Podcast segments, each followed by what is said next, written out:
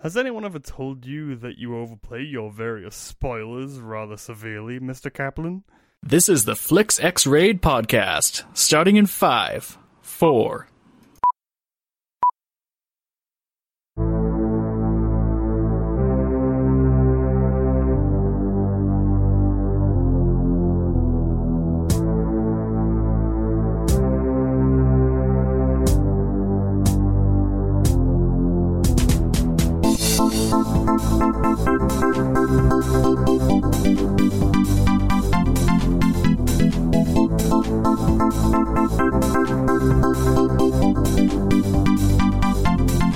Hi, welcome to Flix X Ray. We're your host Tony. I'm Jav. Tonight we have with us Spy Guy Phil Hello. And, nobody else because Yeah. everyone else failed. uh, well, not everyone else. We had a last minute uh, Unfortunate sick person. unfortunate illness. yes, an unfortunate illness. So it's just the three of us tonight. Uh, and tonight we are going to be discussing Alfred Hitchcock's North. By Northwest. All right, so let's let's get a take a moment here to get to know our guest, Spy Guy Phil. So Spy Guy Yes. Phil. Um, when you in your life have you ever eavesdropped on anyone or spied on anyone?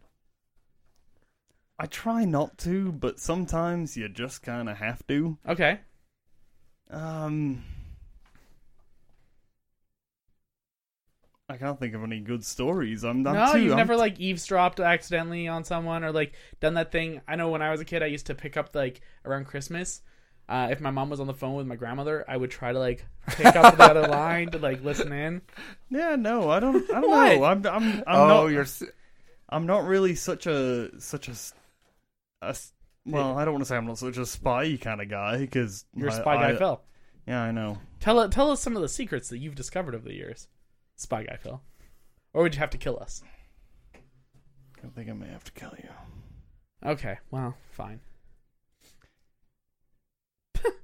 He's- I honestly, You have I, honest, nothing? I honestly have nothing, man. Like, Ah, that's I'm fine. not, I'm not really much of a spying kind of dude. I just, I just kind of live, live in this moment. If it's, if I hear it, it's not really spying. You don't e- like eavesdrop on people sometimes when you're like you know at work around the corner listening to people's conversations. No, I'm a good person.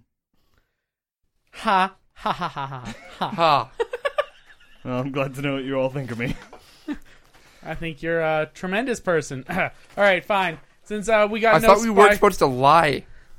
Sorry, no if no you were spies are all about lying. That's why I don't believe him. I'm sorry if you were expecting me to just spy on people. I don't spy. I thieve. Well, f- uh, that's true. I mean, I don't. Government. Yeah, yeah, yeah. You should see the car he drives. It's like fucking fabulous. I don't know how he does it on like you know fifteen dollars an hour. Yeah. How did you buy that Ferrari? I don't have that anymore. It's a Veyron now. all right, Also, Jeff. also it's drugs. Lots of drugs. Jeff, do you want to hit us with Jesus, uh, Phil. a synopsis? Uh, who, who's uh, who's in this? And give us a Yeah, synopsis. of the yeah. film. Synopsis and starring. That's what I'm. Let's see looking if for. my voice will hold out tonight. New York City ad executive Roger Thornhill is pursued by ruthless spy Philip Van Dam after Thornhill is mistaken for a government agent. Hunted by Van Dam's associates, Thornhill ends up on a cross country journey, meeting the beautiful and mysterious Eve Kendall along the way. Soon, Van Dam's henchmen close in on Thornhill, resulting in a number of daring events. Excellent. And who- uh, who was this film starring? This movie stars Cary Grant as Mr. Roger O. Thornhill, where the O really means nothing apparently, but uh, Ava St. Marie as Eve Kendall, and James Mason as Philip Van Dam. All right, Jeff. And who's this film uh, directed by? Not that we didn't already say it. Yeah, it's- it's a Hitchcock classic, of course. It's Alfred Hitchcock. Excellent. Of course. Now I know there's only one of you.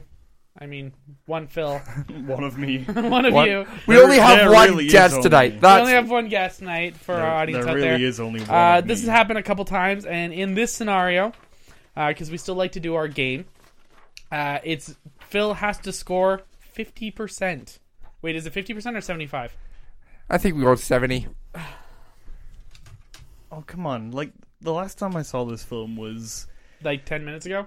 well, shut up. So, Apart from that, Good thing that other, none of the, other none of than the uh, other questions than the ten are. minutes ago, it's not like it's not like Well for London or anything like that. Like I know that from the back of my hand. Yeah, but you've you've done the games before. They're never about things in the actual movie. That's true, I suppose. Hey Jeff, I just realized yep. you, you didn't. Yeah, remember I one. know. I'm, I'm literally on my phone right at the moment. Does he not have any questions? Uh, yeah, no, you win. Can they can they all about ma- can they be all about magic cards? Uh, no, I could probably do that. maybe, maybe if it's a bonus question, if you're like you know, one away. Hmm. All right, but today's game uh, for Probably fail that North too, by yeah. Northwest, uh, we are doing uh, mistaken identity films Tagline. And if you don't get the tagline, synopsis. Okay. two points for a tagline. If you can get it from the tagline, or one point from the so synopsis. you so you're gonna give me the tagline and I have to guess the film. yes. Yep. And if I don't get the tagline, We'll give get you a synopsis, and then you can Okay. get one point. For it. Okay. Uh, this might be okay. Might be okay. Okay. We'll see. So as per usual, we start off with the uh, Since we always do it this way. yeah. Honest, you mean you do? You always do it on a smartphone at the last minute? Yep. Uh, Yeah, okay. All right, so the first one will be the movie itself, so you get an idea for the game. So how it works. All right. Mm-hmm. So the tagline is Alfred Hitchcock takes you north by northwest. If you don't get it from that tagline, you're an idiot. Um, it, mm, I, I think that might be the birds. Oh, he's right! Damn it! I, I, I was gonna screw with him. I think that might be. All so- right, I and the think plot that might, that might be synopsis. South by I think we Southeast. actually can just cut the one I just read in there. Yeah, the plot synopsis. uh, uh, yeah, Jeff just read it, so we're gonna move on from here. I literally just read it like three seconds ago. All Apparently. right, start the game off, Jeff. So, Sweet, I'm winning already. So, for the first question, it takes us, it takes guys as simple as dudes and Walter to make a story this complicated, and they'd really rather be bowling. How's it going there, Phil? Any idea? Ter- ter- terribly. Go on, synopsis. The dude, a laid-back, easygoing burnout who happens to have the same na- name as a millionaire whose wife owns a lot of danger or owes a lot of dangerous people You- a whole bunch of money. Yes. Is it the Big Lebowski? That is Yeah, it. Phil got a point. Hurrah! Point. One point for Phil. Huzzah. All right, I don't second know one. how, I- actually, looking back, I don't know how I didn't get that. For the for the tagline, yeah, yeah, I know. All right, so the next I one was is surprised. a fugitive in his own mind. That's the tagline. Is it The Fugitive? No. No, Tagline. actually, I mean, it's enough. technically, yeah. Okay, outraged at being passed by pr- uh, passed by for promotion, corporate drone Nelson Hibbert, played by Dave Foley, threatens to kill his boss. When he later discovers the man's bloody corpse, Nelson assumes that he will be the prime suspect in the murder and decides to escape to Mexico. The police know that Herbert, Hibbert had nothing to do with the crime, but Detective Arlen seems to be on his trail anyway, since he is chasing a, the real killer, This sounds like a Simpsons episode. who is taking the exact same route. Officer Hibbert. forgot about this movie completely. Ah, it's a good Canadian film. Oh, then I probably have no idea, and I'm probably gonna feel like an arsehole when you tell me what it is. It is The Wrong Guy. I have no idea what that is. No, it's Dave Foley and Colm Fiore. Oh, that's good. I don't Okay. know either of those people. You don't know Dave Foley from Kids in the Hall? What the fuck is Kids in the Hall? It's Canadian Monty Python, Uh, Sorry- so it's like not so- as good. Sorry, sorry, f- sorry, viewers, listeners. I'm gonna leave now. Sorry. It, it's the Canadian version of Kids in the Hall. No, So- it's the Canadian Oh, no, version of Kid- Monty Python. Monty Python. the Kids in Kids in the Hall is the Kid- Canadian Kids in the Hall version is of Monty Python. It kind of is. It's sketch comedy. What? I just love your response of it kind of is. It's not really as good. but It's it's just sketch comedy in the same line. yeah. Okay, on to question three. the show has been cancelled, but the adventure is just beginning. Saw. yes. No. Damn. All right, give me a synopsis. The stars of a 1970 sci fi show, now scraping a living through reruns and sci fi conventions, are beamed aboard an alien spacecraft. Oh, it's that one with what's it's the one with Snape. Yeah. It actually is, Ah, yes. fuck. Uh, Galaxy Quest. Thank you. Yeah! Hurrah. Another point for Phil. Phil's got two points. I'm doing good. All right. Root for me, folks. This Christmas, love checks in. There This was is the two. tagline. There was two taglines, and I chose the one that was even worse. I honestly want to say Love Actually, No. No, but I don't. I Why are you choosing Alan Rickman films?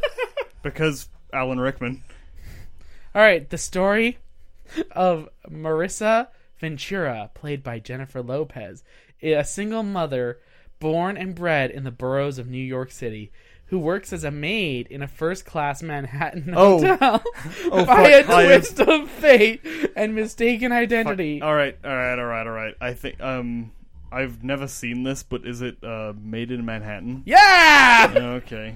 What does this have to do with Alfred Hitchcock? nothing. it's it's mistaken identity films. Okay, fair enough. Okay, we're we're we're starting off on not not anything relevant. Good. No, no, it's I'm trying to draw a comparison, just at least a little bit. But Okay, This is like the ca- Canadian version of Monty Python. shut up, Tony. yes, I'm sure J J Lo is just uh, John Cleese. Oh God, Yeah, It's John Cleese in disguise. John Cleese is, has that Oh, badonkadonk. is this the face of a sucker? I don't know. Phil has a pretty blank face. Florida resident Diana, played by Melissa McCarthy, has a luxurious lifestyle as the queen of retail, buying whatever strikes her fancy. And it's all free thanks to Sandy Patterson, Jason Bateman, a guy from Denver whose identity she stole. With just one week to trace down Diana before the world implodes, the real Sandy heads south to comfort the non apolog or non wow. Confront, by the way, Yeah. What did I say? Conf- comfort. Oh. Head south to confront the unapologetic con artist and bring ba- her back to Denver so that he can clear his name and restore his shattered credit rating. Any idea there, Phil? I have no idea what that is. Melissa McCarthy, Jason Bateman. The movie is Not a- Identity Thief. Oh, that Oscar-winning piece of. No, not Oscar winning, definitely not. All right, here we go. I hope you get that this was, one. That was a bunch of sarcasm. If you didn't grasp that. No. Yeah. In order to- really? wait, wait, wait, wait, wait.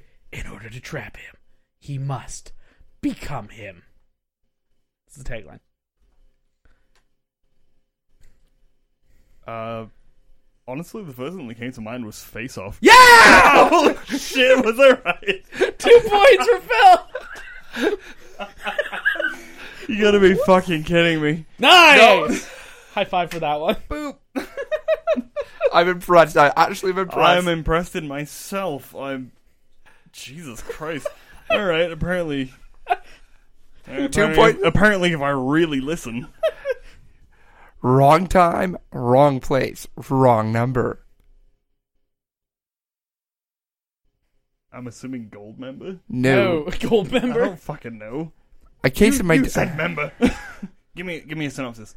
I A wanna get case of mistaken identity puts a man named Blank, played by Josh Hartnett, in the middle of a war between the two rival, rival New York crime lords, the rabbi, played by Ben Kingsley, and the boss, by Morgan Freeman.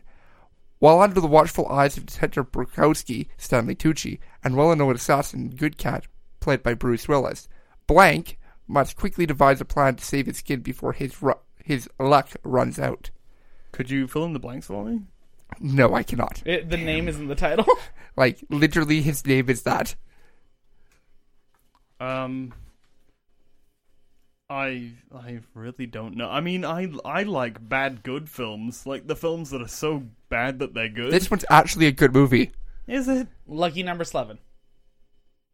No, never never saw that. Sorry, It's actually a pretty dang good I movie. I i must have missed out. I apologize. All right, I you should get this one. love this tagline. Okay, a motion picture designed to offend nearly two thirds of the civilized world and severely annoy the other third. That's the tagline. Um, Um, There's a few other taglines, but that was the funniest. that that sounds like uh, uh well, that sounds like Team America Nope. or something like that. Remember, this is mistaken uh, mistaken identity. Mm-hmm. He, played by Graham Chapman, is an average young Jewish man. Graham But Chapman? Through a series of ridiculous events, he gains a reputation as the Messiah. when he's not dodging his followers for This being is scolded. this is a bit too far back for my not for my liking, but for my for me knowing the goddamn tagline. so I'm I'm going to go with uh the life of Brian. yeah. I was hoping he would be here tonight. I don't have a He's a witch. I, I don't have a dinger. That's, Yeah. if we I could want to have had, I I, want to ding in. could have just talked to our sound guy. and it- All it was is the Your life, life. of Brian. All right, here we go. The next one. I love this tagline because if you can get it, I'll give you ten points. The tagline is, "He talks."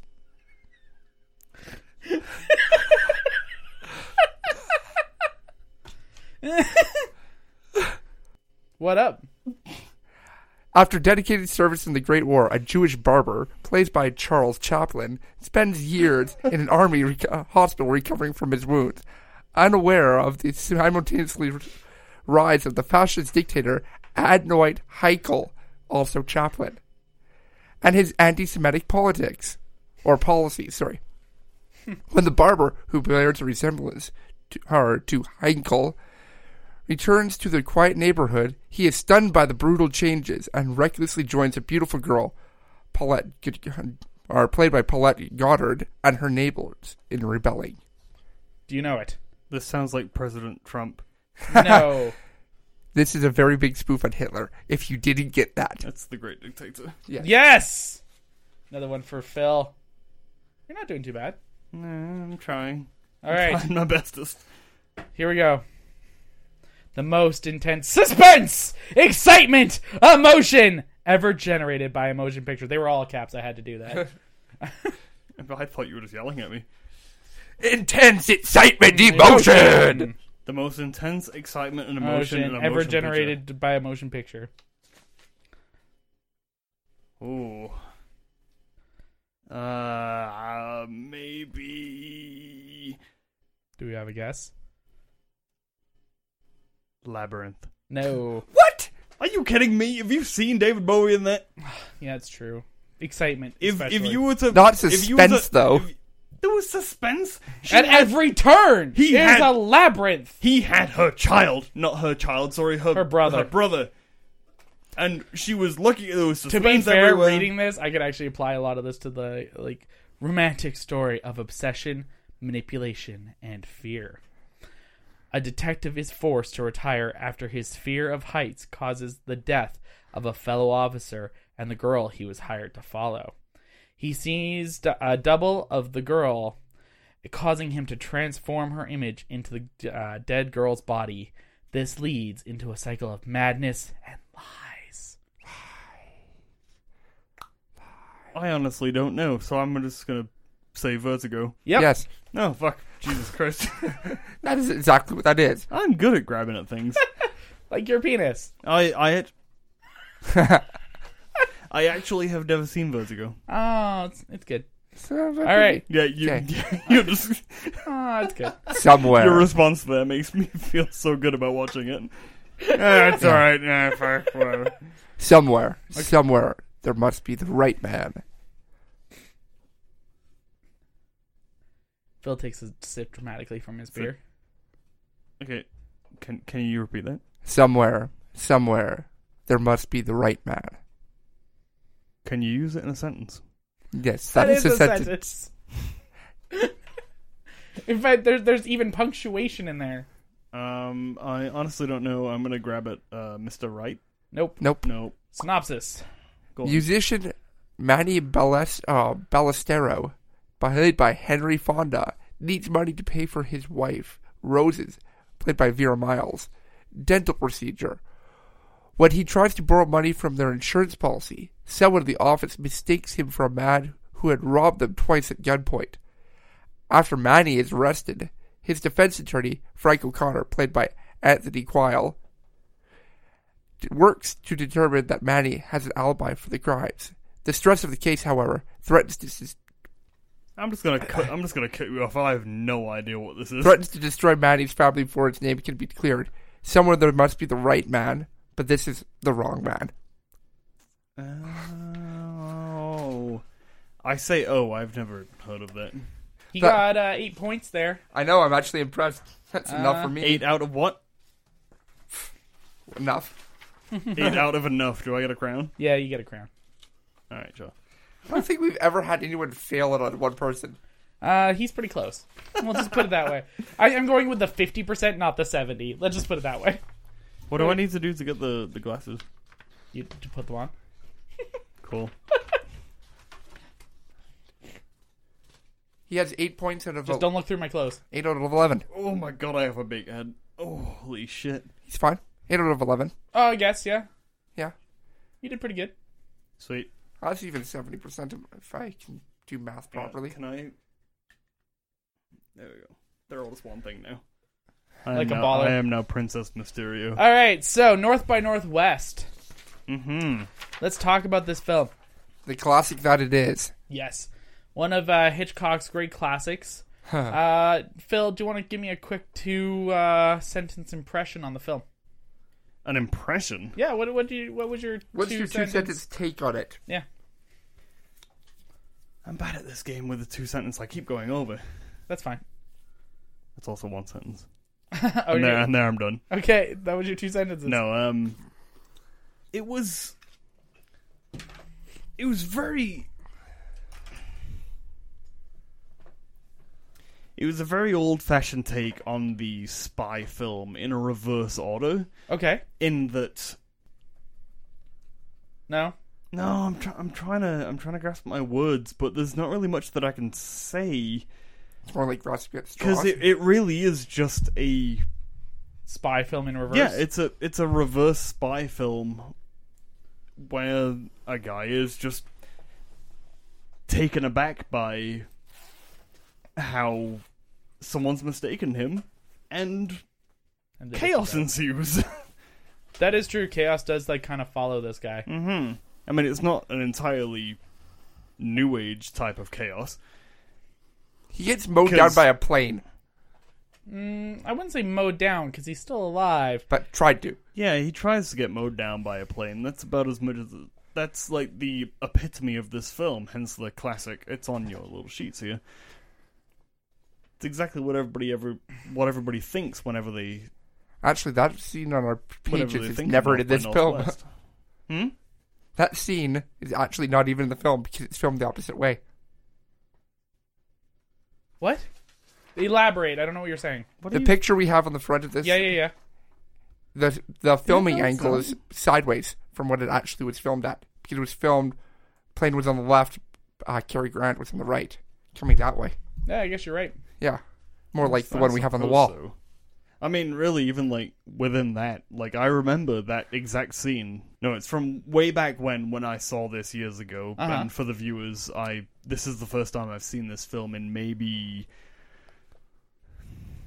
fuck maybe like sixteen years or something like that. I was very young when I saw this. It, long, long, long time ago. But I remember when the plane came down, it would like shoot down, and it was just like there was bullets like running up behind him. And in the film, none of that happened.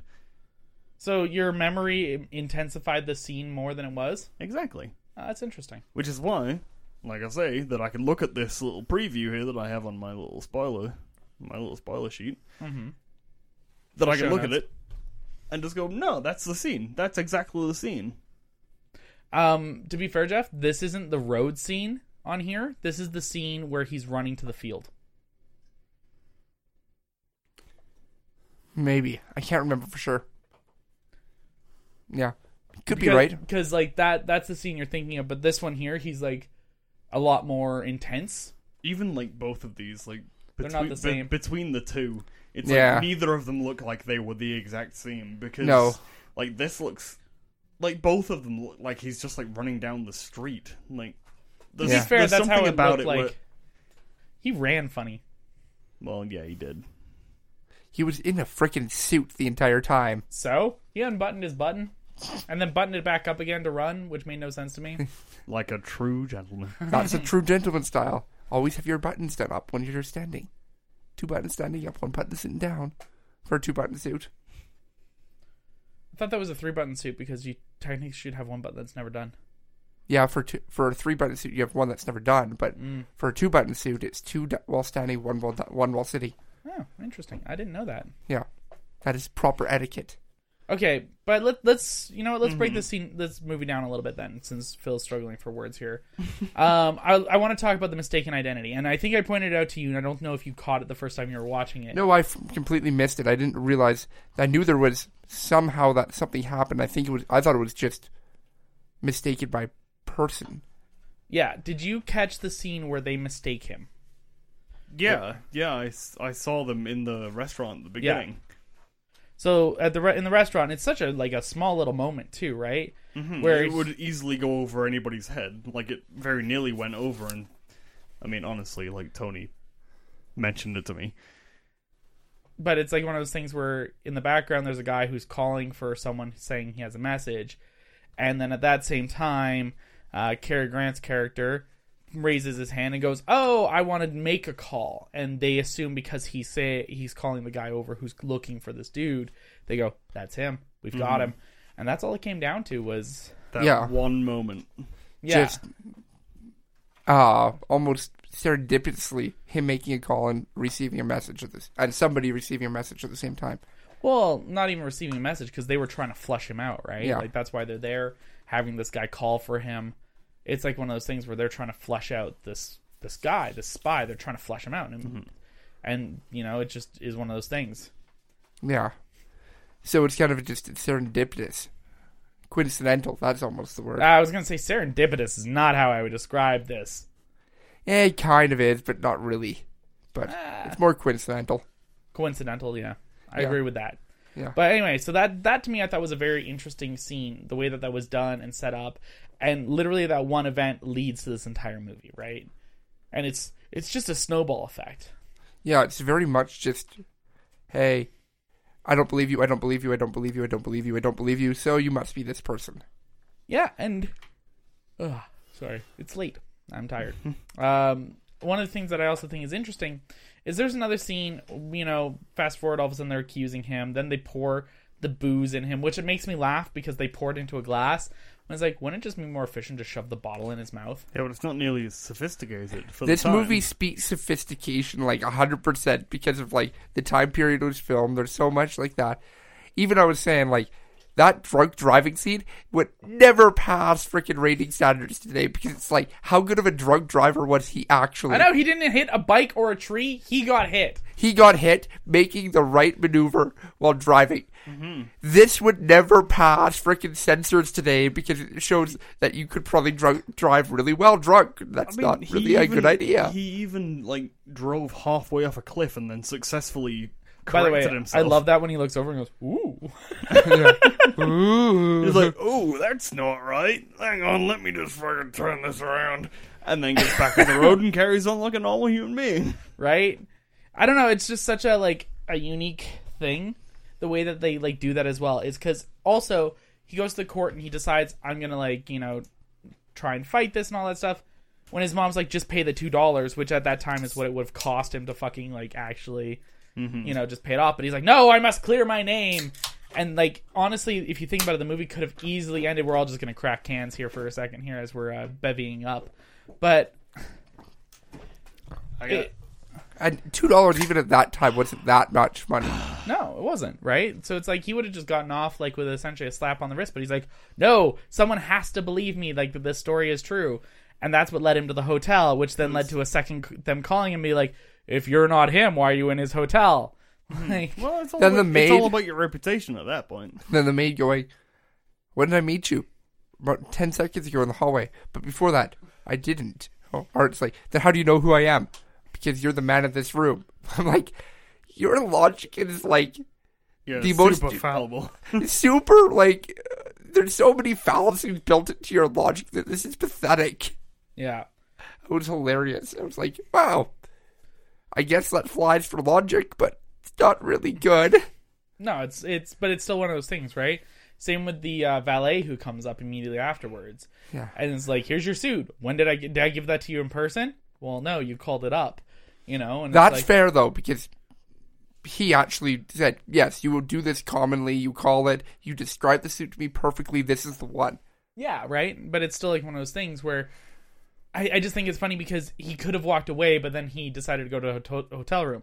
To when then the guys were there, and he decides to go. Oh shit, they've called me. I'm gonna check with the operator to see if they called me from in the hotel or not. When he could have just left, would have caught an elevator down, would have run into them, would have led to the car chase to the UN. Right, like it's like there's just like the he makes these small little decisions that lead to the next thing. Yeah, it's like it's almost a comedy of errors. Yeah, because he's not a he's not a spy, right? So like, if a spy had gotten that call, they wouldn't have called to see where the call was coming from. They just would have left. Yeah, they would have known. Oh, somebody's on to me. Let me go underground. Yeah, time for me to get out of here. And you know, yeah, he went to the UN, but if he'd left before they would they did, they wouldn't have known where he was going. Yeah, So Townsend wouldn't have got murdered. yeah, the real Townsend wouldn't have gotten murdered, and you know he probably could have cleared his name, but because of the fact that like, you know the way that he went about it, it's like he essentially led this dude to Townsend, they killed Townsend because of him, and the way he grabs the knife out is also really tough.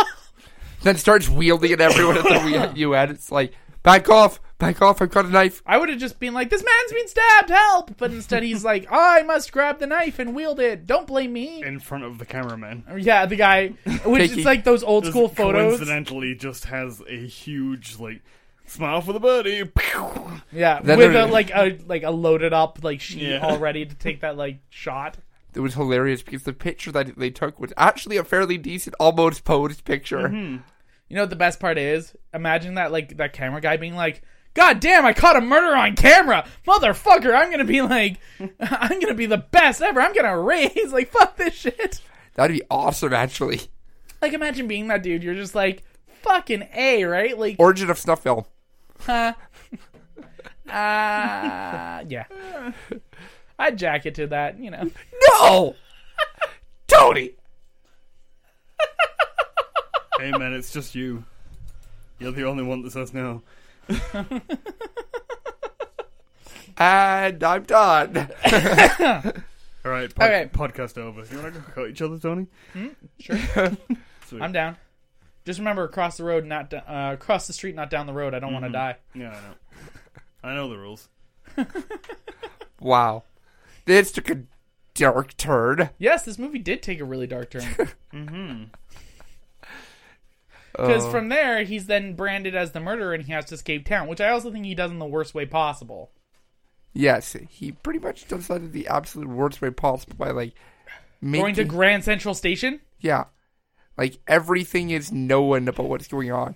I guess he tries to think that, hey, where's the, where are the most people? So he I may be able to get lost. Lost in the crowd. Yeah. I think he would have had an easier time if he'd taken a cr- cab to New Jersey. They're only in Manhattan. Yeah, except for time period might be a little harder. Yeah, it's all about the time period here. Like you can you can grab anything that he did quote unquote wrong and just put it to the time period. He could have just used his cell phone to call his mom. Well, no, I'm not saying like that level, but I'm just saying like Like, ring an Uber up. u- ultimately he makes he makes these weird little decisions here and there, and it's like if he'd done it, if he'd done this ex, if he'd done this step, he wouldn't have done this. For example, all I'm saying is he's in Manhattan, he goes to Grand Central Station. If he'd gone across the river to New Jersey and hopped on a train to Chicago from New Jersey, he would have had less heat on him in New Jersey than he would have in New York, as well as the fact of the matter that he wouldn't have had uh, Eva on the same train. He made such a predictable move that the people, like, essentially were able to counter him. It's almost as if it was written. I know it's just a movie, but I'm just saying, like, I know. I'm just fucking with you. no, but you, you get what I'm saying in this regard, right? No, like, no, he I makes these very understand. predictable moves because he's not a spy. Because it's because it's an old film. Like old films make these predictable decisions where it's like because well, way back then you only had X amount of decisions being very few where you could actually escape something because you couldn't just like go and hop on a plane and fly away. Well, I say that. But it's harder He- to he do did that. It's really quite a lot harder to do. Well, no, what I'm saying is these decisions actually really show his character. As in, he's not a spy. He doesn't know all the little tricks of the trade. Oh yeah, He's Nah, just that's true. surviving. Yeah. So He's my, my trying to point survive as a regular human being. my point isn't that he's making bad just making bad decisions. My point is that he is making these like he's making these decisions because he's not a good spy. I'm just saying he's a normal guy who's thrown in this situation, so he's making the best judgment calls he can, which unfortunately are not the best judgment calls if he was actually a spy Yeah. right? Like if he was a spy, he would have s- eluded capture so Mm-hmm. much easily. Like, He just ended up coincidentally making some good decisions. yeah, he just made a good decision here, a good decision there, or got helped along the way. If you really think about it, Eva like saves him like three or four times, Mm-hmm. kind of yeah. and even and 'cause- and she's a real spy, Like hiding him in the bunk.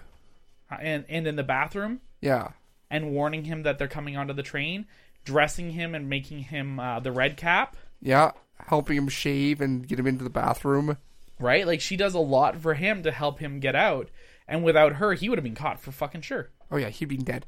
Which Yeah, I- I actually thought, like, whilst watching the film, it would have probably been better if he didn't shave. Why do you say that? Because, well, they're, af- they're after a dude. Like, if he just let his beard grow out. In a day. Yeah. Eh. I don't know. I do, you, think do you not grow that fast? well, I do, but I still think it's like one of those things where him shaving actually probably aids his advantage because of the time period. Also, well, I guess he'd blend in. Yeah, I guess I, I, eh, I suppose in hindsight, It helped him I because he had suppose, a yeah, shaving in- cream In mask. hindsight of exactly what I just said, yeah, everybody, everyone shaved at that point. yeah, right. Like beards Take- weren't as common as they are now. take a look at it because like there was guys shaving in the train station bathroom oh yeah, Mhm. like when do you see that nowadays like all air- the time. at airport airports. bathroom Yeah, Yeah, no, I've I've Have seen you that. not I've seen traveled that- early in I've the seen morning? that maybe a couple times in my life. it's very rare now Yeah, it's it's pretty rare. uh, And I given was it- catching. any time that I do see it, I'm disgusted. I caught a red eye into Vancouver at one point uh, from Hawaii, and when we landed because we had a layover, uh, I had to go to the bathroom. There was about eight guys in the bathroom at like six in the morning in the Vancouver airport shaving. oh really Yeah, it's about the time period. It's not well, not time period, but it's like the time of day. So like, if you think about it, if you're move- going into like business hubs, Vancouver, Toronto, uh, New York, Houston, places like that, Yeah, where it's, if you have like an 8 a.m. meeting and you land at six yeah, or you don't. seven, seven even. That means like it's you're just flying you're gonna overnight. Fucking, you're gonna fucking land, get in the bathroom, shave the shit out of your face, and go. yeah, you're essentially going to clean yourself up as best as you can in a bathroom and go. i guess so yeah And, and it- it's just a thing. So I can honestly say I've seen it within the last five years. okay i don't I think bet- i ever have so yeah but it, again, it was just other times at the airport. I don't see that stuff, but it just so happened because we were catching a red eye and landing in Vancouver with a layover, right? Like, fair enough it's an interesting point i never thought of it yeah. So I'm I'm just devil's advocate on that one. I have seen it, and it- it's just also because if you think about it, it was an overnight train, right? So everyone's arriving, but they have bathrooms on there oh, oh, not if you're uh, only if you're riding in one of the rooms. There's co- economy, right? coach yeah coach. Sorry, economy's planes. But there's coach. So if th if those guys were in coach, you still have a bathroom yeah, but you wouldn't be able to shave in that. It's a small bathroom. It's like an airplane bathroom. Would like would you shave in an airplane bathroom on a train? could. That's, on a train that's bouncing, You could, but would you? oh not with a straight razor right? Like that is just the worst idea possible because that's like a bouncy train. yeah Even No, if it's got good suspension, if it hits one bump with you in that straight razor in the wrong spot, it's like Not you with that itty bitty razor that you had. I'm not talking about the ADB razor. I'm talking about the other dude who had a full on straight razor. and then they do that Either way, that's dangerous. either way, and then they look at each other, and it's like they have this moment where it's like it's not the size of the tool that matters. would you rather like slice your face, or Or- sl- or slit your throat? yeah. Would you rather a tiny little nick or a giant gash? yeah Giant gash. yeah sweetie toddy There's a Joker somewhere. I know there is. You'll get there eventually, Phil. It's okay. I know. You're what, like nine beers deep? What is that? My joke limit? I don't know. I'm just saying that's your brain capacity. Yep, exactly. yep, yep, yep, yep, yep, yep. That's all, folks. Oh, No, we're I'm done here. Fuck you guys. all right, but I'm just saying that that that scene with the tiny little razor though was great. I love it. Uh, I love that scene. It was like, wow, that thing's pathetic. So, uh, Jeff, what what do you think she uses that razor for? I don't know if I believe that's like a pubic razor. I don't know if I believe that. Yeah, as much as I looked at it and thought that it was, I really don't think that it could have been for that time. It just seems. What so would you off. use a tiny like? There's no way Uh, Yeah, I know, like, it- you would it- use a tiny razor like that to shave your legs. It's like, what is it? Like a. Does she have like a. A, a very specific mustache Maybe like is that a she lady's just has to mustache just like razor? that she's trying to be dainty and just like beep beep beep. But I- beep, I just a think- little, little shave. It's a safety razor. I think that it would be like if- it's one of the very first safety razors. I think is what it was, but I think it is for legs. That's what I would think. Because That would it- take like hours. but the point of it is, is that If it's there's any smaller. old ladies listening, you should you should write in and let us know What the hell what the, the, tiny what that razor is? what that itty bitty razor was for. yeah, I, Because I'm sure it was for precision, and precision means yeah, I don't down, know down yonder. down yonder. Well, that's what I'm saying. That's why I'm like, I think it's, I think it's for, uh, you know, shaving the muff. yeah, for the nether yeah. Thank you for the subtlety, Tony. I'm Ha- trying, Have you I'm- met me? we're, we're talking to possibly old ladies here. I doubt it. Fuck Might shit, be. ass cunt. Old ladies don't just swear. old ladies like films too. Any, I'm old- sorry, any old it- ladies out there? I'm sorry. Tony's a crass motherfucker apparently. Tony's crass as all hell, and I'm, I'm very sorry. I don't. That's how I grew up. I don't mean to offend you. Well, okay, so the sh- tiny little razor is still a disguise thing at one point, and she's it's still one of the ways, many ways that she aids him in his uh, journey. You know, like I just find her character kind of saves him a bunch of times on the train, and then from there, sorry. no, nothing. Oh, you looked like you were about to say something. No, it's I just cut you off. I just want to say, like, there are so many little ways that she saves him, but that's just the one, like, that little thing, and it's kind of just an item that kind of was used more than once just to kind of show transition almost. Mm. It's a weird little item that came through, but it's almost it's almost superfluous. I disagree. I think it was a very interesting little scene. It's i- interesting, but like in itself, it doesn't really have an impact on the story other than to give another way out. Well, and it also kind of shows like because at that point they were looking for red caps Yeah. because they thought he was a red cap, and then he co- they come in, you know, he's got his shirt off, he's in the muscle shirt, he's got shaving cream all over his face, so they don't recognize him, and they move on, right? Yeah. And then that shows the transition of him being a red cap to back to a suit. Yeah. Mm. The iconic suit that it is. Oh, it's so iconic. Yeah. It's kind of the time period piece where they're always wearing this specific type of suit. No, this suit actually was uh, voted by GQ in like 2004, I think, as the most iconic suit in history. Really? Yeah.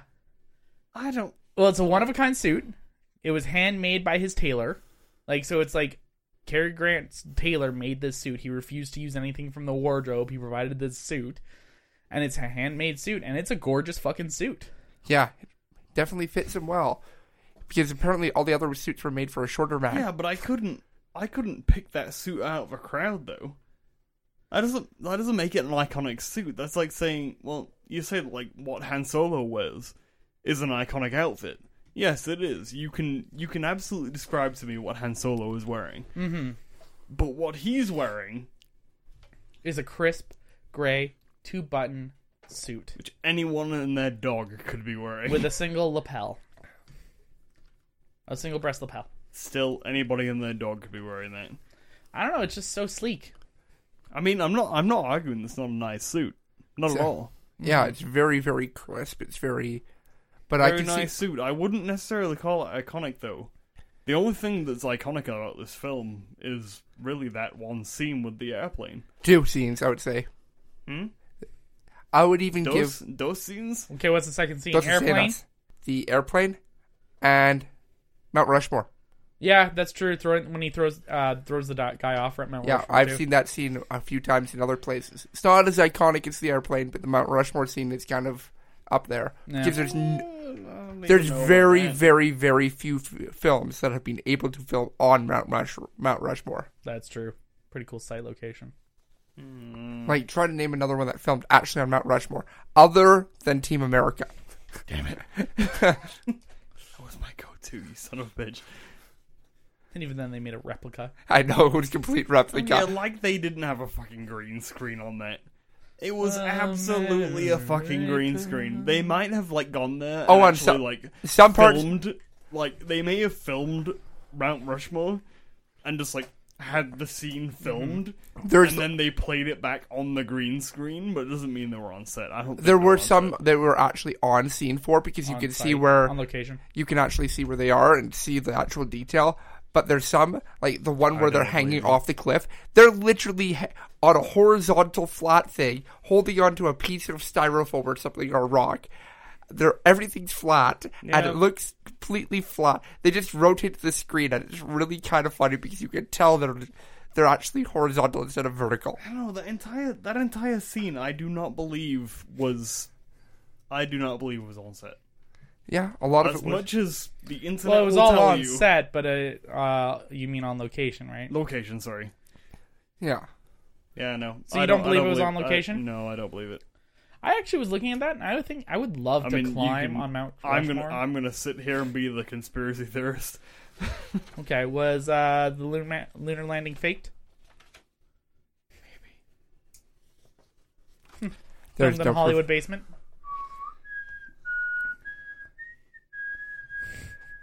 Okay. Excellent. David Duchovny's here. How you doing, David? I can't do a good David Duchovny. I'm too English for that. I mean, uh, Do your best uh, Californian. Uh, not Californication. You're gonna like mix the two? That's fucking weird. Red Hot Chili would- Peppers would- with would that David be Duchovny. Californication I'm files? look I'm looking for my s- I'm looking for my sister. I want to fuck her. That's fucking weird. It wasn't his sister. It was his. Uh, was his sister. sis- It was his sister. David Duchovny and uh, Charles Mulder was looking for his sister. yeah, Mulder. Or yes, I, You wanna guess. fuck I was Tom- thinking about the fact that he slept with his, uh, with the fifteen-year-old. Uh, um, You know what? I'm I'm getting closer and closer with this sentence. So throwing my headphones down and leaving. in Californication, the whole like main plot of the first season is that he slept with the 15 year old daughter of his ex's uh, new husband. Okay, and I was thinking Califor- Californication of Red Hot Chili Peppers. really? Yeah, that's like the whole thing. Is so in the first scene, he meets this chick in a bookstore, fucks her. Turns out she's 15 and is the da- uh, new stepdaughter of his ex wife. Jesus Christ. Yeah. I clearly didn't pay attention to that show. that was like the f- intro to the whole thing and her blackmailing him because she knows that she was underage and she still wants to sleep with him but he knows the new the truth now like that's Yeah. the, one of the big plot lines in the first season Odd. Why don't y'all make some fucking normal shows? That's Okay. apparently what TV Hey- has hey, devolved Hollywood. into. Anyone, But- fr- anyone from Hollywood that might be listening to this, make some fucking normal shows. All all right if, if you've got some recommendations i think that leads to us to one of our new segments here uh, three movies we'd recommend so we're gonna recommend three movies that are similar to this film that you think or take from this film fucking- fucking told me about this. it's on the list Yeah, you didn't give me the list until like five minutes ago. anyway, so uh, Jeff's gonna start us off here with three movies he would recommend, and then uh, you can do three, and I'll do three. Well, if I was to, He's gonna take every single one that I'm currently thinking of. I assure you, because he's that good. Okay. actually the three, two of the movies for sure that I would recommend right off the bat are, if you like this movie, I would actually go back and watch Casablanca because Casablanca is a movie that's kind of very iconic, very has a lot of good scenes. It's very similar, has a lot of ideas. I'll give you that. But also with this movie, I would suggest watching something like, oh my god, I had that movie in my head, uh, Doctor No, That's another good one. because It's not the one I was thinking of. So he's two for two, not correct. No, no, no. The the first one, uh, Casablanca was a very good comparison, but the second there of Doctor No, I that hit, was one I had not thought of. yeah. So Doctor No with this comes down to, hey, this is a very different style of movie, but it takes a lot of inspiration from this movie. There is a lot of inspiration from the James Bond, takes a lot of that from North by Northwest, actually. And if we want to go into another Hitchcock classic, uh, which one did I want to recommend here? Oh my god. I would say let's go watch Vertigo, because Vertigo is interesting and it's a little bit more about the, a little bit more psych, or psychological rather than because this guy is having a little bit of a psychological attack at the same time. So All those right. three movies I would recommend: Casablanca, Doctor No, and Hitchcock's Vertigo. All right, Phil. Now you get three. Did he pick any of the three you were thinking of? Well, he kind of like branched into there, Okay. but um, it was just anything along the same lines. I would go with. Um, They don't have to be classic films either. I for some odd reason I went three classics. Yeah, you did. Well, yeah, I was thinking immediately when I was when I was posed with the question of something that I would recommend along these lines. Mm-hmm. Uh, for some reason, I thought Goldfinger, but it's really just like the entire James Bond trilogy Okay. because it really goes with well the whole secret agent kind of dealy. Secret Agent Man. Okay. No. So Goldfinger. Mm-hmm. Okay. And then I'll say, you know what? I I don't even know why, Okay. but the artist. Oh, interesting. I, Oh, another black and white movie. I, Well, Oh, mostly. I Most. absolutely love the artist, and I think it's one of the best films that has been made in the past like ten years. But for it's it's that old. If you really like that old ambiance with everything, Mm-hmm. then you will really enjoy the artist. Okay. So that's two. So, okay, a third. Ugh. Let's go with. He's looking around the room for inspiration. No, I'm not. I'm looking at your Tupperware containers. Tupperware Containers, great film. Mm-hmm. Hey, I made a movie about them. I know you did. oh god, you usually have me on here just for the sake of having like bad films all the way around, but then you show me fucking North by Northwest. which is a yeah, which is a classic piece It's a- of it's a- cinema. it's a classic piece of cinema, and you already took Casablanca from me. Sorry, Ugh. You know, I really want to say Casablanca too. Okay. didn't Not make- like they like- didn't like make Cas- a Casablanca too. like Casablanca, as well. As well. Casablanca 2, The Revenge. yeah, Yeah, Negra Blanca Casablanca two, the Casablanca ing. or Casa Negra. Sorry, Casablancaing. Oh, jeez. Okay. Oh fuck, I don't know. You don't have Like, to go there's- classic. You you could go modern. I know. I'm I'm even trying to like think because I also feel that uh that Doctor Strangelove would be a very good a very good addition to this. Something that you should watch. all right, so All right, Tony, carry on. All right, so I would recommend um starting to steal your stuff. Hey, no, no, I'm just quickly double checking one. Uh, I would recommend uh, Charade. It's Cary Grant, Audrey Hepburn. Uh, it's another one where they're kind of on the lam. It's another really great classic film. Uh, that'd be my number one. Uh, second one, due to the stylization, like we uh, will discuss in a minute here, uh, Grand Budapest Hotel. I was wondering if you're going to go I, there. I'm gonna go there. I'm gonna go there because uh, Wes Anderson does like a really amazing job of doing a very Stylization. stylization. Same with Alfred Hitchcock. Mm-hmm. Um, and then the other one that I'm gonna go with, I've got a couple here. Uh, you know what? I'm gonna go with you. You said Goldfinger. I'm gonna say Goldmember. God. Austin Powers. it, br- it brings the spy and the comedy together. Right? So right. you It's- can't really argue with that. Yeah. You you went Goldfinger. I'm gonna go Goldmember. I love Heel finger. Gold. I'll member. It's a- Wow. so in all, it's a very James Bond experience. Yeah. Yeah. But with a bit more like tongue in cheek comedy. Well, a bit more like sarky comedy, True. where the mother will just lay into him at every fucking moment. But yeah, Oh, it's God. like so. Those would be my three: is Charade, which is a classic film, Cary Grant, phenomenal, Grand Budapest. Grand Budapest, Way and to then plug al- your promo episode. and then uh, also Austin Powers, Gold Member. Yeah. Okay. That's my my list right there. Yeah. But to transition back, you said you wanted to talk about like the stylization of this movie, like, similar to like what we did in Grand Budapest. Well, so Hitchcock does an amazing job with like even though if you really think about it, it's a dark concept of a spy. You know, there's potential danger everywhere, but for some reason, it's like whimsical. Like I wouldn't say whimsical; that's the wrong word, but it's like very lighthearted almost. No, It's not I- I think lighthearted. even like whimsical kind of works. because like almost, m- almost magical in a lot of ways. Like the forest seems seems like when they're in the outback forest over top of Mount uh, Mount Rushmore, it seems very ethereal.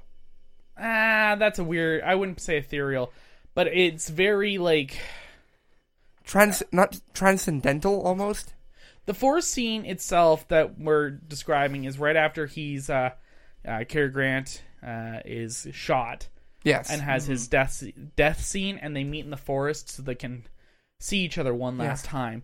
And they're in that weird wood wooded area where all the trees are like spaced so perfectly. and it's and- like almost perfect freaking symmetry. Yeah. Yeah. All, all that reminded me of was uh, which I know is a soundstage, but What is it? yeah, that that one is. the Royal Tenenbaums. Yes. For some reason, all that reminded well because it's Wes Anderson because all of his films look the same, but Mm-hmm. To a degree. specifically the Royal Tenenbaums, it was just that that moment of two forces coming together where you could see the separation in the middle of the screen Yes. and they were coming together and then he broke that separation to By actually crossing. like by crossing over and going into her side Yeah.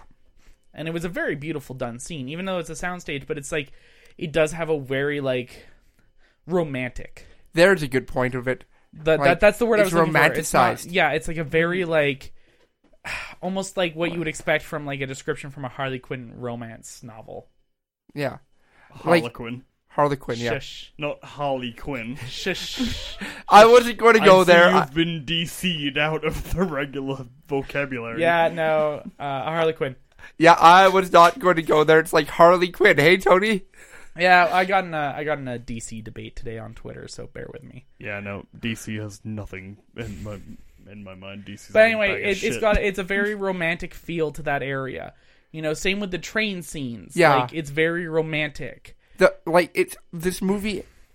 The movie in itself is not like a romantic. Like there's not a huge romance part of it, but like the Romantic. romance. My eyebrow, you there? Yeah. What? No, bear with me here. Bear with okay, me. okay. I'll let you. I'll let you like speak this out, but I'll let, hold I'm, on a I'm second. Hold on. questioning you. I'm questioning you in advance. Hold on a second. Let me finish. Let me Okay, finish. go. Okay, go. Go.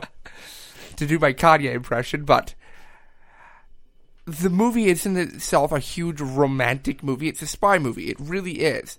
But like the romance comes it's the scenes are all really romanticized. Like it's this gorgeous outlandish train that they're on that they outline with this stuff and that and it's That like they have like a very awkward makeout session where Yeah. he doesn't know what to do with his yeah, hands. it's, yeah, it's really weird, but I think What that- are these things at the end of my arms? But like even with the the scene in the forest, it's very romanticized. Like the setting is romanticized. The uh, like that is what's more romanticized rather than the people and the actual story. It's the setting dictates the feel of the movie almost. Yeah. The dictates the se- the feel of the scene rather than the dialogue and the actual thing. So H- Hitchcock does a really good way of using the scene to set the tone of the movie rather than using the dialogue and the actual actors to set the tone of it. Well, and I don't know. I, I kind of agree and disagree uh, at, at the same time because they also have like the Romeo Juliet moment. Oh yeah, absolutely. Of like but- the star-crossed lovers where he's trying to get her attention from the balcony, you know, and then he climbs up to like to meet her. But it's like it's almost like a Romeo like that- Juliet. oh, I think that's what they're trying to go for, but that's kind of very Shakespearean almost. North by Northwest is a ro- is a he- uh, Shakespeare quote, is it not? Yes, it is. But Yeah. it's It's a tale as old as time. So Song as old not- as rhyme. It's not Beauty and the Beast here, guys. but I just want to. I'm I'm agreeing. It's very romanticized in that way. Like even that house that's on the top of like fucking uh, Mount Rushmore is like It's overly romanticized. yeah right. Like it's overly stylized. And there's that shot of the UN when he's running away, Oh, which I is like love just that fucking shot. like above, and it's just like and he just comes out of the top. He doesn't go anywhere near the center of the screen either. He's like up near the top and like do do do do do comes down from the top. I thought that Uh, was a gorgeous sh- shot. such a gorgeous shot, but it's like just seeing him escaping the UN building. Actually, that's another iconic shot from that movie. Yeah. Like I've actually seen that shot in other things before. Now that I think about it, like that's a really famous shot. but it's still like really nice. it's one of those things right and i, I just find it's like even but I, I have to say i was surprised i'm, I'm gonna jump a- for a second here because we were talking about that house at the end one thing that shocked me so when i was originally watching this i was watching on my computer and so it has a little timestamp permanently at the bottom of where Mm. i am and i'm like i got to like the two so the the runtime's two hours and 16 minutes right Something and I'm at like that, like yeah. the two hour, five minute mark, and I'm like, there's 10 fucking minutes left in this film. How are they going to resolve this? Because it's at that point when they're s- just heading to the plane. Like, th- that's even before them climbing up and down Mount Rushmore, like, which happens like a couple minutes later, but it's still like, Wow, how do they, how do they solve this? And then yeah, they, right? Like, I'm sitting there going, how do they resolve this? There's like 10 minutes left in this fucking film. Then they do the uh, oh yeah, we'll just not do any de- denouement and have them at the very very end. Done. Movie's They're over. married and they're having Oh, yeah, sex, by which the, we're by gonna. the way, end of the film. Sorry. Yeah. And it's like, Look at that sexual innuendo, tunnel, train, wham. wham. it's almost like uh, have you seen Drawn Together? Mm-hmm. With the train going into the little hole and it just can't, it Oh, just yeah, keeps when it just ramming. keeps going in. Or or the Family Guy episode. Is that Family Guy? I thought that was Drawn Together. That There's does a- that. There's another Family Guy It episode where was probably everything. It's a It's a pretty good metaphor. yeah. yeah, But anyway, so like, it's still like one of those things where it ends like that, right? But it, it's it's still like, I don't know, so romanticized. I feel like the ending's kind of a weird cop out. I agree with that. apparently that was very very common back then, just to have that stylized ending where everything cuts right at that point and goes to the ending. and it just kind of is like everything's good, and we don't need to explain how everything's good. Yeah, Uh, You're that just- you're was just apparently gonna extremely assume, common. you know. But I, I, I, I, you know what? In a weird way, I kind of like it. Mm-hmm. It's weird. It's jarring, it's weird, but it's like everything just kind of wraps itself. yeah, y y- create your own ending almost. Yeah, it's like Here's the actual ending. Yeah, you figure out how they got there. yeah, So you don't need to be like spoon fed the ending at that point. yeah. It's just that they go, here's the ending, there's the story. The CIA absolved all his crimes There's the points in between. Yeah. We're happy.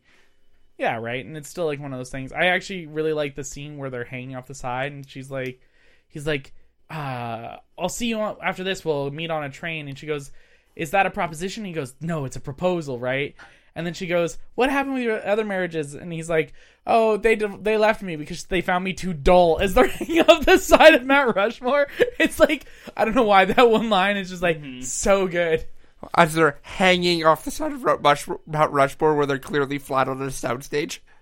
Uh, not at that scene. They were kind of, that scene wasn't flat on a soundstage.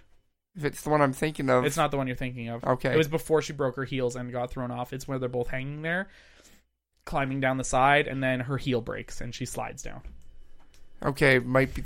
There's one where they're both hanging down, and it's clearly they're flat on a soundstage. Yeah, no, that's the uh, that's the scene right where he steps on his hand that you're talking about. where Nope, they're- nope, no, nope. They're both hanging independently when the, it's clear that they're on s- soundstage. nah. Either way, it's still Yeah. a funny. It's still a funny line. Yeah, It looked like they weren't hanging Just on a accept soundstage, What you see, Jeff. yeah. Nah, but even then, what like we're doing here. we're we're critiquing. Yeah. Hitchcock still does a good job of the Oh. time without CGI or anything. Oh, like I I that. always like, thought this was a review more than a critique. Yeah, we're reviewing, we're But- discussing. Yeah, It's but more it's of- not a critique. You can't sit here and say how bad everything. Oh, was, I'm not especially saying with it's a film from bad. the Four, four, uh, 50, tell me when I'm right, 60, 68. 59. 60, 60, 60, Fifty Mm-hmm. nine. 59, 60, around the 60s. It's 59 years ago. Yeah. Or 58, depending on how you want to rate it, because it was released in November of That's a- 58. That's a ways ago. Um, are you sure that was fifty eight years ago then? be 58 years ago if it was 59. From now Yes. in twenty seventeen? Yeah. Oh yeah, you're right. Never mind. I'll be quiet. Yeah. Shush. Anyway, Mm-hmm. so but yeah, no, like it was all practical effects. Yeah, and the practical effects, you can even see the road scoping, but the road scoping actually looks really seamless and for a lot of most of it. true. Like, there's- Hitchcock was a master for a reason. Yeah, like his stuff is really well done. I didn't mind that I could tell because realistically, everyone nowadays knows how things are done a lot of more times. Mm-hmm. So all the tricks are kind of all the older tricks are starting to be released real easily, so people know how to do them. Mhm. So like even the stuff in Doctor Strangelove where he rides the bomb down, Where yeah, it was just a projector on a pro- it's a projector on a glass screen. yeah. So it's kind of like, oh, What, We- what's up, Phil? Philip's really confused. Doctor Strangelove, the Love. Loves what I missed from that. Doctor Strangelove, yeah, Stanley yeah, Kubrick. did did not hear l- the love part. You, you thought we were talking about Doctor Strange? Yep. Ah, You're like I the was like, what the fuck? You wrote a bomb down? What the fucking film did you watch? Doctor Strange love, or how I learned to was stop worrying worrying and and, love. the yeah, bomb. Yeah, yeah, okay. God. Yeah, I know. Uh, but yeah, no, we know about the practical effects, like stuff in Doctor Strangelove, right? And I totally agree that, you know, now we know them now, but it's still impressive to look back and go, man, they did a lot with so little. yeah, and it's and like it's always just so much more impressive. yeah, Yeah, Because right. like sticking some guys in a room and saying like, okay, make this make this scene look like this is happening. Yeah. Boom, and then you have that. But all if all you have is usually not even a green screen at that point. Mm-hmm. It's like, well, you might have had a little bit, but it was all like to make it look like you were there. They had to make the whole thing, and then maybe have this guy in the background. it wouldn't have even been green screened at that time. it's rotoscoping and cutting Yeah. film cutting. yeah, it would have been like s- film splicing, or they would have even done um, projectors, Yeah, where they would do a projector on the back wall, which is how they do like all the driving scenes. Yeah, Mm-hmm. I didn't know if it was j- reject, dir- wow, Projector. projector, that's the word. Mm-hmm. Or if they had overlaid the film on top of it, script, fl- frame by frame. Um, normally for those driving scenes, they do the projector Yeah, it just seemed odd. But I think Because, that like- might be the better way. Of, because they do a projector on a matte screen. yeah, so you don't get any glare or anything like that and you can't see the light but it's like if you do a projector and then you can do it behind the car yeah. Then the, when they turn the sides, it's actual road. yeah Yeah, yeah yeah so it's like that that's how they cut the film together speaking of the film editing and cutting one one of the facts that i found out about this film that i thought was fucking impressive is that alfred hitchcock only cut 5% five or second- 5 seconds 5 seconds of the entire fucking film Jesus. that's it 5 seconds hit the cutting room floor that's Hmm. fucking it That's insane, actually, because I know some movies cut like two thirds of their movie. yeah Well, because really, it's Like like, Justice League. everybody's like f- over films everything and then just cuts it up and makes a film out of it. But if Yeah. he only cut like what do you say Five fi- seconds. five seconds out of it, he Yeah. filmed it perfectly, exactly the way he wanted. this is why it. he's the And- master man And this is a masterpiece of a movie. I think IMDb rates this as number 74 on the top 100 mo- or top movies of all time. It's 74. What's the number one? Uh fuck what is the movie? Uh that's a good question no, I know what it is. It's uh Citizen Kane. Really? Yes. Hmm. It's either Rose by the Citizen sled. Kane or uh, Gone with the Wind. Uh, yeah, gone, gone with the Wind. I could see Ten. Yeah.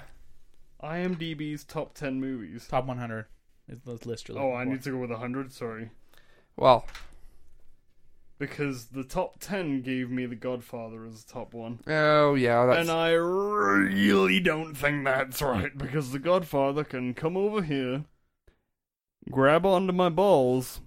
and suck on the shaft. Yeah. you got it, Tony.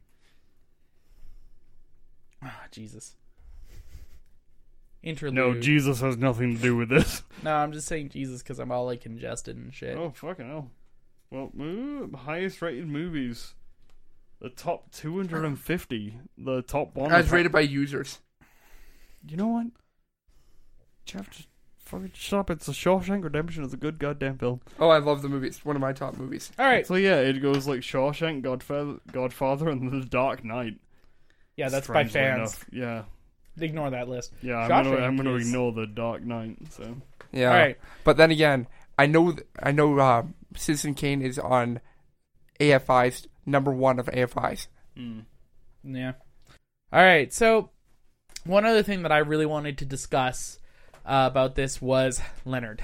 Leonard the Henchman. Yeah. So, one thing that I've read that I found very interesting is that the actor decided that he was going to play Leonard as uh, a gay character, but not like an, oh my Overtly. God, like in your face gay character, but like a subtly gay character who was in love with Van Damme.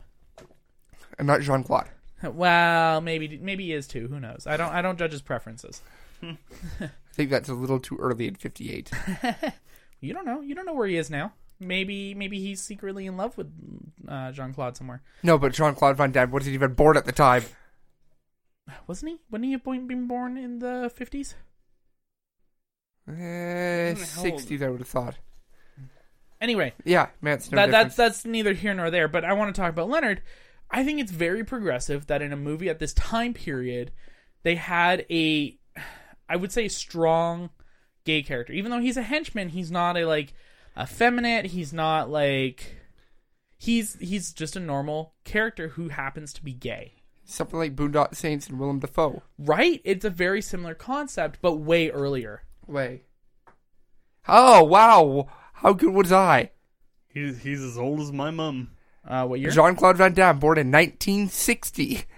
Okay, so he would have been come, born like right around the same time as this, but which is very interesting that they have a character called Van Damme in this, and John Claude was born like right after. Maybe Jean Claude Van Damme actually took his name. Yeah, there's Maybe. no real, there's no real reason that you can watch this. Like, is Jean Claude Van Damme his real name? I doubt it. I really doubt it too. I wonder. Like, well, Hmm. to the internet. Nick Cage isn't his real name either. Like, No, what? no, his name is actually, I think it's Polish. My one true god. it's not, My one true god. That's blasphemous the other way. Jesus Christ. Fuck. All right, but anyway, I think it was very interesting that they had Leonard as a gay character. And they don't really like play on it either, but they do. It's like super subtle and it's there. You know, he has these longing, loving looks towards uh, Van Damme, Philip Van Damme. Uh, he's constantly trying to get Eva out of the picture right? Like he- he's just constantly kind of like scheming, you know. And even when he does the shooting scene, he's like trying to protect hi- his lover, es- or not his lover, but the love of his life. Sorry. No, that's okay. Um, and I just think it's a very interesting thing that they put into this film. So Yeah. small, so like tiny, But it's progressive, actually. in such a unique way. It's one of the reasons I love Hitchcock. He's just so like, He's so different. ah. I Like- feel like he was a time traveler. Yeah. that's a name. by the way. Hitchcock from Gallifrey. No, like you know, you ha- have you ever seen things where it's like, I I feel like honestly Hitchcock was a man out of ti out of time. Yeah, he his movies are very progressive, very different, and he always pushes the envelope with everything he does. Yeah, he even like um Like this is the first spy movie ever made, pretty much. he dealt with mental health in Vertigo. Yeah, like Mm-hmm. Like he deals with all these fucking weird things. Even Psycho, he dealt with like mental health. and If you well, really think about it, Psycho Well, is it's not even really- really think about it. It's right there in your face. Yeah. Psycho is pretty much uh what's it called on uh codependency basically yeah. to the absolute Mm-hmm. extreme. But like that—that's Yeah, what I he knew mean. he Is was like doing. he's he dealt with such weird concepts that like today they're just kind of still dealing with, right? Yeah. But he dealt with them like 50 years ago. More than that. Yeah. because well, because back then it was scary. Like nobody wanted to touch it. Now and it's, it's, taboo. nowadays it's not scary, but nobody still wants to touch it because it's Sensitive. still just sensitive. Yeah. But I just think it was such a really cool thing for them to put in there to make one of the characters just like even though he's I'd say kind of a side character, not really a side character. Like Yeah. he's He is like- a side character. He's a side but character, but to make him The have side that character at making- least have development, but Yeah. not like not development, but like have character. yeah, Yeah. have an actual character to him.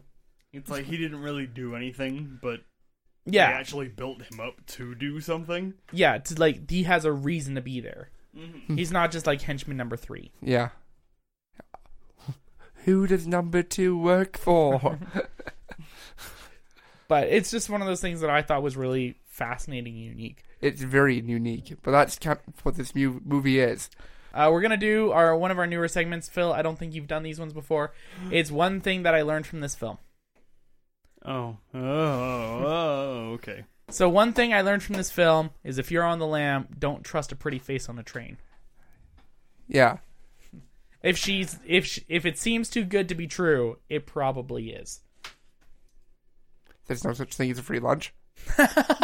I wish that I had Cary Grant's superpower. to which I could grab any amount of money from my pocket at any given point to pay for that thing that I had. I think he was just like throwing money at things. He had it was ridiculous that he always had like crinkled up bills in his pocket to pay for things, and change. but he just grabbed something to throw at it.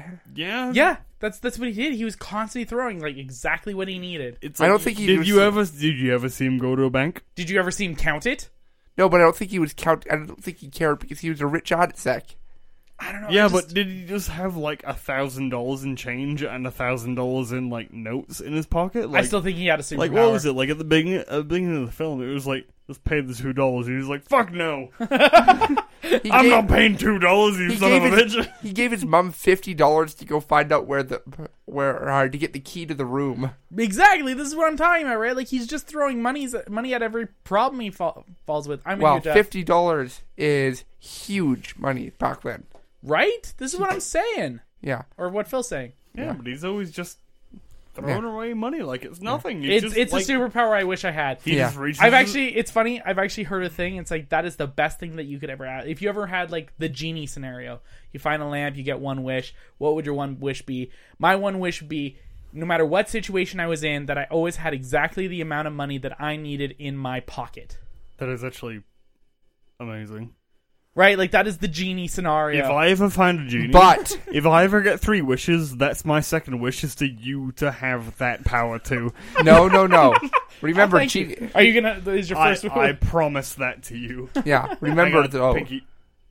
Pinky swear. Genies We're always pinky come swearing right with There we go. genies always come with like a bad scenario. So No, if- that's that's a monkey's paw. no, No, no, no, no, it, it's he's true. A genie always comes with like it's somewhat negative. Yeah. Like in this case, it like would bedazzled. Be, yeah. So like in your case, it would everything be the everything wrong would- currency. nope, nope, nope. Everything that you would get would be in nickels. Yeah. You would have a pocket full of ten thousand dollars in nickels, So and then you would bankrupt the Bank of Canada because you, they have no longer have enough nickels. yeah, but had- it's, it's currency. They can't not accept it. But You wouldn't be fucked. You'd get your thing, and then they'd have to deal with it. Yeah. Yeah, It, it, but how do you I- have more- more than $10,000 likely- More than likely, it would be the wrong currency. Yeah, but it doesn't matter. They can accept the right currency. But you would have so much weight in your pocket from ten thousand dollars worth of nickels you wouldn't be able to move. Yeah, but that's the thing. It's only there when I need it. Right, so it'd be like I wouldn't be able to move for like a couple seconds while I bail out my pocket. right? Like, I would take you forever to pay for things. Yeah, if you buy, if you're buying like a TV or something like that, and just like it's all in nickels, you're just like hang on, let me just empty out my pocket, and you just pull it out, and then just like it's a continuous fountain of nickels. and then it stops and goes, "That should be enough," and just leave. yeah, Don't No- even let them count it. no, because it's always the exact amount. Yeah, so exactly. you would just wait till it stops, and then just that's good. Oh, I need a chocolate Just bar too. Just just fucking trust me, Best Buy. just fucking trust me. that's the right All amount. right, Jeff. What would be your? uh Think about what you're doing. If you're Okay. on the lam, really, this a lot of this could be a- avoided by him going, "Oh yeah, I could have got the, not gone to Grand Central. Oh yeah, I could have done this. Oh yeah, I could have done that." There's so many little things that he could have done to avoid so many of these situations that if you're on the lam or and find yourself in a situation where you- you're having issues with something like that, think about what you're doing. All right, Yeah, that's what I learned from this movie. all right, and it's time for uh ratings here. So Phil, uh what would you rate this out of five, and why? Out of five. Yeah. Uh, all right. So, uh, did I mention? Did I mention that I have not seen this film since I was a wee youngin? Yes. Okay. So, just to refresh everyone's memory, I have not seen this film since I was a wee youngin, and back then it was a it was a great film. It was so much fun. Like there was fucking car chases and fucking airplanes everywhere, and car it was chases. great. It was well, I didn't know they were drunken at that point. I didn't know what drunk was, and now Now you do. And now here I am. but anyway, Here I am. um, even in this moment, um, it was a subpar Ooh. Tell me more. film, like a sub. Uh, sorry, a subpar spy film. Okay. I'll probably give it. What is it out of ten? Out of Five. five. Out of five. Sorry. Um, I'll probably can go use decimal with point a. fives. will go with like a, f- a four and a half. But, okay, it was a subpar film, and you give it a four and a half Out of five. out of five. Yeah. Okay. Okay. Subpar. I was expecting like a two. No, God, no, no, it's not that bad. Jesus Christ, that's like that's like the original fucking Daredevil film. Is a Oh, oh, Ooh. ooh. if, you- if anybody, if anyone listening ever wants to talk to me about the fucking original Daredevil film, I will literally but Ben fight. Affleck. I will literally fight any of you. I thought Ultraviolet was just or was just a brilliant piece of work. Ultraviolet was better than Daredevil. Uh, Okay. So. Tony, how would you rate it? Uh, hey, hey, hey, hey, hey. Yes. Yes, Phil. So, I would rate it a a four and a half Uh huh. because it's a very good spy film. Okay.